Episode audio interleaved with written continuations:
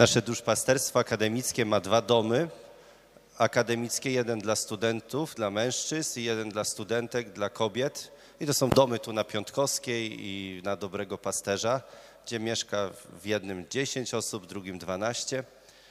I bardzo, bardzo od samego początku mi zależało, żeby w tych domach zamieszkali ludzie z innych krajów, nie tylko Polacy, po to, żeby wspólnie próbowali żyć, żeby stawali się przypowieścią o Kościele, bo Kościół nie jest polski, tylko Kościół jest międzynarodowy i naszym celem nie jest budowanie granic, ale burzenie tych granic tak, żebyśmy stali się dziećmi bożymi, narodem wybranym, a nie narodem polsko-katolickim.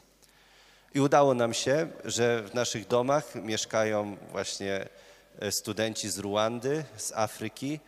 No i skutkiem było tego to, że pojechaliśmy w te wakacje odwiedzić te rodziny e, naszych mieszkańców e, domów akademickich, ich rodziny.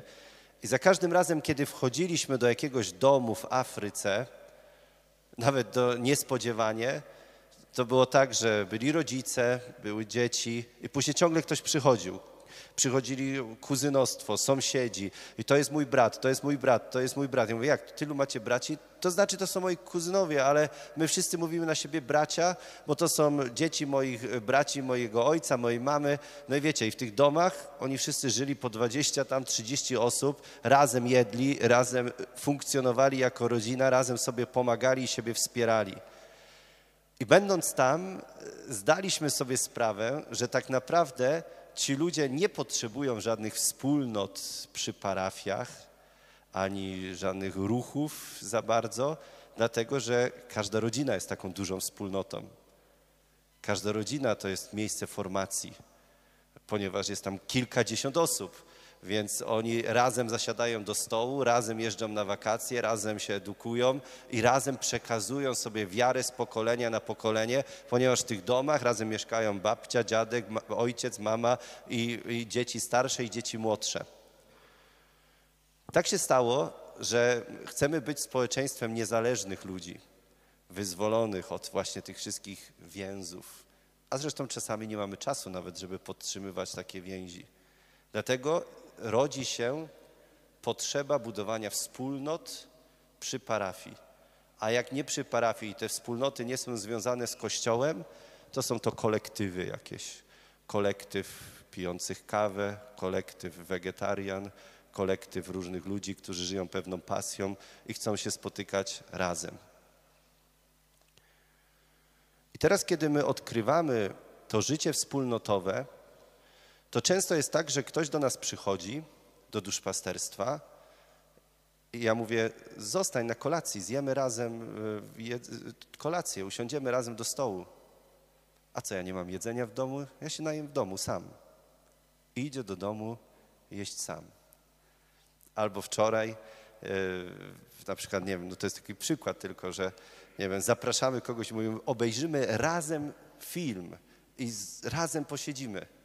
A co, ja nie mogę sobie sam włączyć w komputerze filmu i obejrzeć? Po co mam przychodzić i wychodzić z domu? I odkrywamy coraz bardziej, że często chcielibyśmy czegoś nadzwyczajnego. Jak się pytam tej osoby, czego ona by oczekiwała od Kościoła, od wspólnoty, ona takiego życia duchowego, takiego porwania mnie do Boga, tego, żebym ja tak doświadczał czegoś takiego istotnego i ważnego. A kiedy spojrzymy na rodzinę i spojrzymy na dom, czyli właśnie to miejsce pierwotnej formacji, to najważniejsze wydarzenia to jest e, kolacja wigilijna czy śniadanie wielkanocne, czy może właśnie wesele po ślubie, kiedy razem zasiadamy do wspólnego stołu. Nigdy w moim domu, nigdy w moim domu nie było spotkań formacyjnych z moimi rodzicami. Nie organizowali takich rzeczy w domu, tylko zasiadaliśmy razem do stołu i kiedyś siedzieliśmy razem przy stole, to się toczyły różne dyskusje i myślę, że tylko przy tych posiłkach ci moi rodzice mogli mnie w jakikolwiek sposób uformować. Po co o tym mówię? Kiedy dzisiaj czytamy pierwsze czytanie, widzimy proroka, który zaczepia wdowę i mówi: Uszykuj mi jedzenia. Głodny jestem. Ona mówi: Mam ostatnią garść mąki i troszkę oliwy. Zrobię to, zbieram teraz drewienka, przygotuję posiłek dla mnie i dla mojego syna, a potem pomrzemy, bo nie mamy jedzenia. Prorok mówi, idź i uszykuj mi to jedzenie, usiądziemy razem do tego posiłku. Ona się godzi i zasiadają razem i dzielą się tym, co mieli. I co dalej mówi tekst? Ban mąki nie wyczerpał się i baryłka oliwy nigdy nie była pusta. Nie pomarli z głodu, dlatego że uwierzyli, że właśnie we wspólnocie, kiedy zasiadam razem do stołu, dokonuje się coś niezwykłego, cud. Właśnie tam się buduje Kościół i tam się buduje wspólnota i relacja i miłość między nami. Jak często jesteśmy znudzeni wymyślaniem tego, co byśmy jeszcze chcieli zjeść. E, wiecie, już wysłuchuję czasami od ludzi, Boże, już nie wiem, co mam jeść i co jeszcze mam wymyśleć na ten obiad.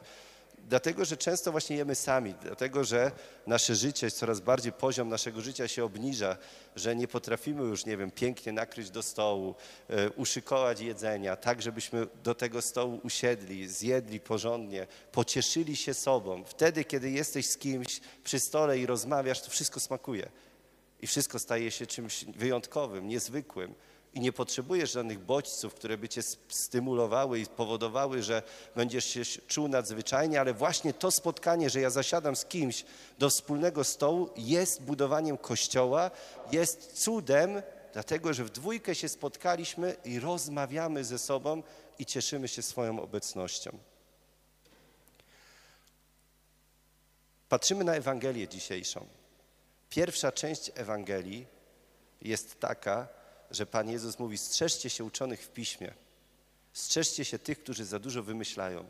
Oni lubią powłóczyste szaty, pierwsze miejsca w synagodze, odprawiają długie modlitwy i myślą, że w ten sposób pokażą, że są bardziej pobożni. Mówi: strzeżcie się ich i sami temu nie ulegajcie.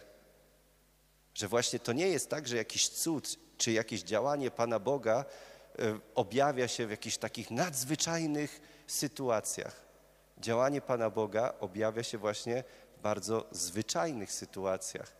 I później siada Pan Jezus w świątyni, obserwuje skarbonę i widzi wszystkich bogaczy, którzy przychodzą, e, trąbią tam, pokazują, jak wiele wrzucają, jak wiele tutaj przynoszą na tą świątynię.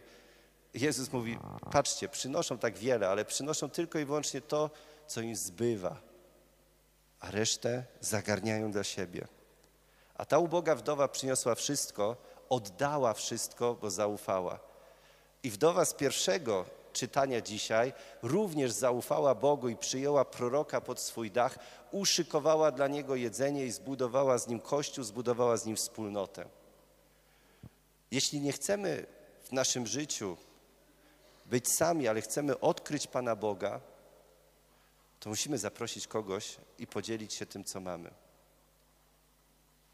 Jeśli chcemy odkryć, czym tak naprawdę jest Kościół, to musimy zorganizować kolację i usiąść z kimś przy stole. Mi się nie zdarza chyba, żebym jadł sam posiłek w moim życiu, ani śniadanie, ani kolację, ani obiad. Wszystkie posiłki jem sam, a jakbym musiał zjeść sam, to jestem chory jakiś, nie wiem, i szukam kogoś, z kim mógłbym zjeść ten posiłek. I chciałbym, żebyście wy próbowali właśnie uwierzyć, że wszystkie ważne rzeczy dzieją się właśnie przy posiłku. Pan Jezus z posiłku czynił Eucharystię. Bierze chleb i wino i mówi bierzcie i jedzcie. Pascha u Żydów, właśnie świętowanie była posiłkiem. Każda nasza uroczystość, którą mamy i którą celebrujemy, łączy się z posiłkiem i wspólnym jedzeniem. I wszystkie celebracje właśnie rodzinne, domowe łączą się z tym, że razem zasiadamy do stołu.